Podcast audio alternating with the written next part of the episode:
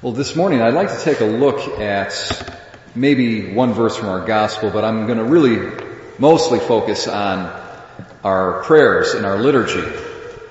And uh, maybe what I'd like to communicate to you all this morning is the importance of listening to and thinking about and trying to really carry out and live up to the prayers that we pray in our liturgy.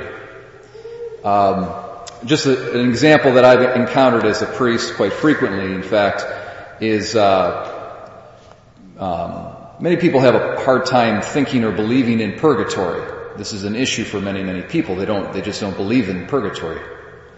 And what I say in response to them is, well, so you're a practicing Catholic, right? And you come to Mass all the time every single mass that we offer, almost every single one, is offered up for the dead. And you yourself, maybe you've bought a mass card, uh, you've been to a funeral, you've buried a loved one, you're praying for your loved one from the beginning of the funeral mass to the very end.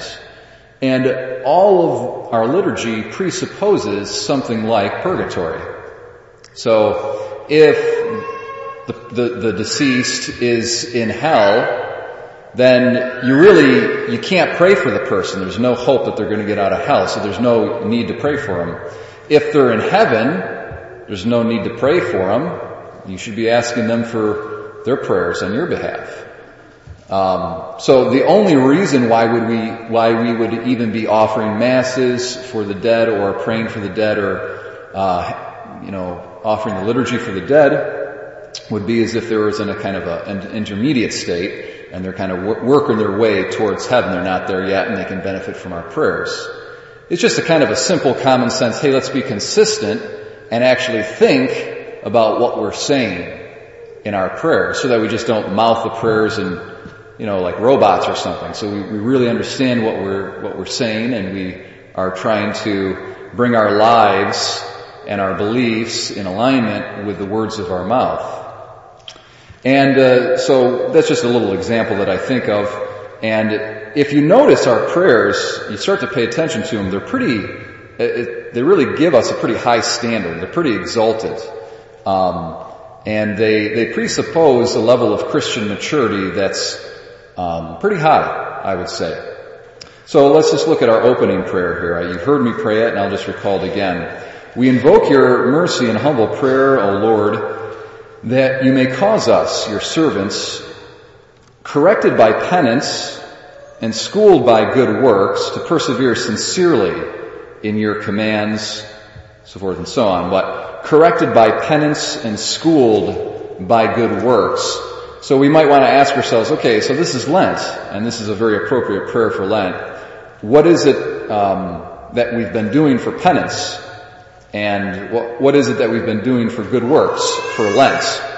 Um, when I was, uh, I went to Catholic school when I was a little kid, and the, and the, it was just a given. You know, with the teachers they'd say, you know, so what are you giving up for Lent? And someone would give up chocolate or whatever, and it's kind of silly, and uh, it's not a, a huge penance, but it's good to have the kids do those little things because it gets them in the idea of of penance and sacrifice. And then when they get older, they can take upon themselves more adult-like penances.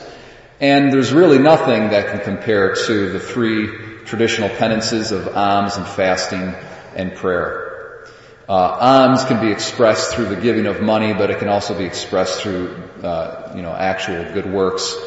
Uh, it's time and talent, uh, as well as treasure. And uh, so maybe this is just a time here as we go through our Lenten journey to kind of do a little examination. Are we just mouthing these words, you know, corrected by penance, schooled by good works, but we're really not doing any kind of penance for Lent?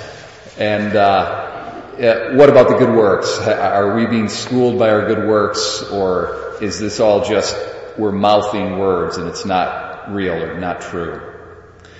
Um, just a few maybe common sense things on, on penance. Um, it's not good to say something like, I'm to give up, and then you name a particular sin, you know, for, for Lent. You're kind of missing the point a little bit. Like sin, you got to give up sin all year round.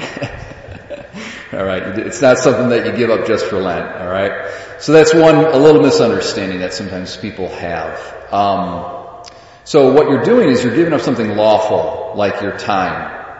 Okay, so you can, it's free to spend your time however you like as long as it's a good thing, but what you're doing is you're sacrificing time by investing maybe in a little bit more prayer. Okay? Or food. There's nothing wrong with food. You know, eat what you want. Uh, but what you're doing is you're taking some lawful pleasure and you're sacrificing it. You're giving that up uh, as a penance. So penance is not about giving up sin. It's about giving up something that's lawful and good. Um, but you're giving it up as a kind of like going above and beyond things. Another thing I think mistakes that people make during Lent is they say their their penances are a little too vague. They're going to say like, okay, I'm going to um, I'm going to stop arguing with my wife. Like, well, I don't know, that's going to be a little hard to quantify and really actually figure out whether or not you have fulfilled uh, that that Lenten commitment. It's really better to make it simple, uh, make it concrete, and say, "I'm going to not eat meat.